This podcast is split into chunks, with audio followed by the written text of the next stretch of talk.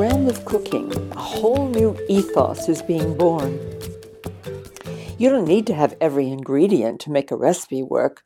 You know, I no longer worry about coming into my kitchen and making a meal out of practically nothing, like wilted spinach or, or a carrot or four eggs and an apple and a piece of fresh ginger. Make up your own recipes.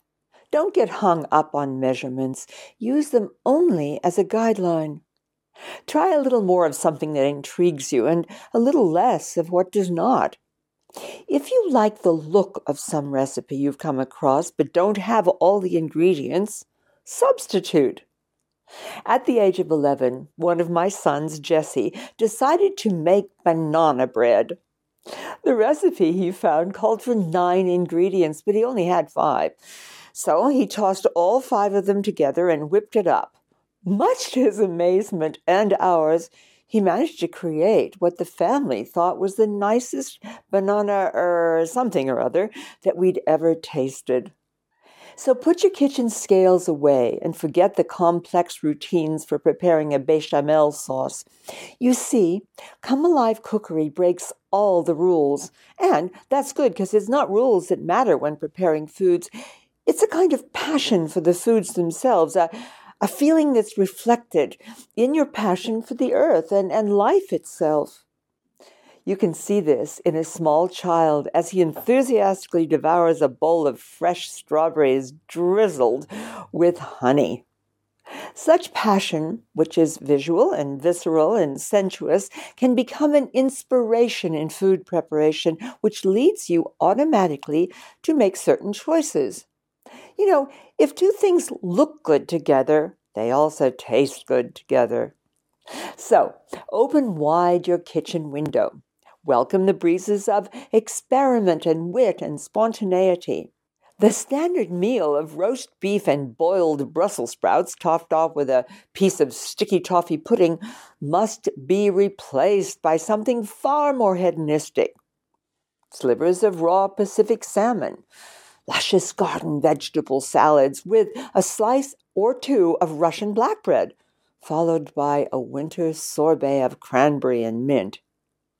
These foods are lighter, richer in top quality proteins, full of texture, flavor, and surprises. I look at food as a source of both delight and life energy that's passed on to us from the earth, and I believe that this energy needs to be preserved, not by cooking food too much, but by eating it fresh and respecting its essential nature.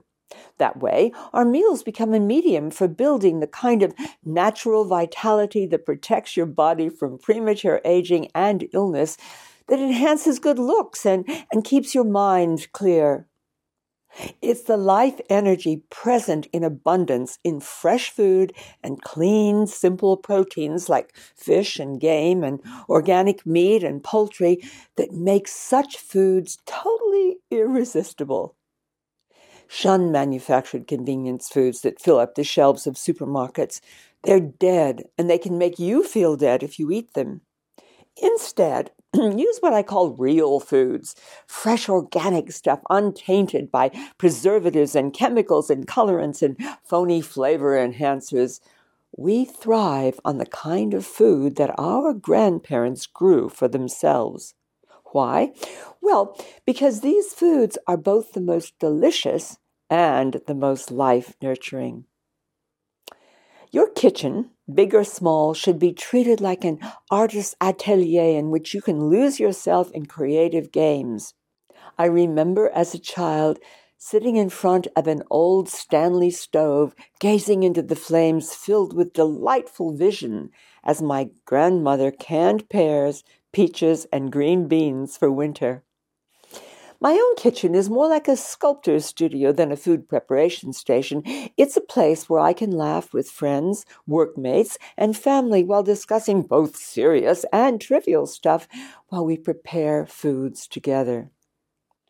Every kitchen should be a space that reflects the things that delight you or amuse you.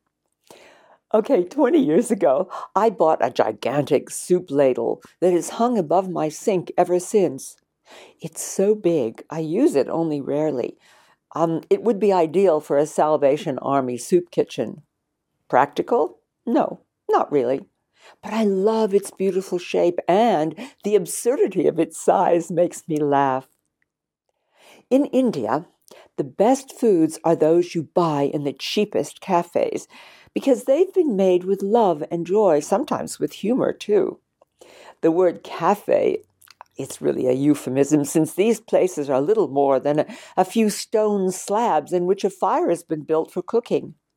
Yet the foods they sell are infinitely better tasting, more nourishing, and safer, that is, you know, less likely to cause Delhi belly, than all the fancy foods you get in India's most expensive restaurants and hotels.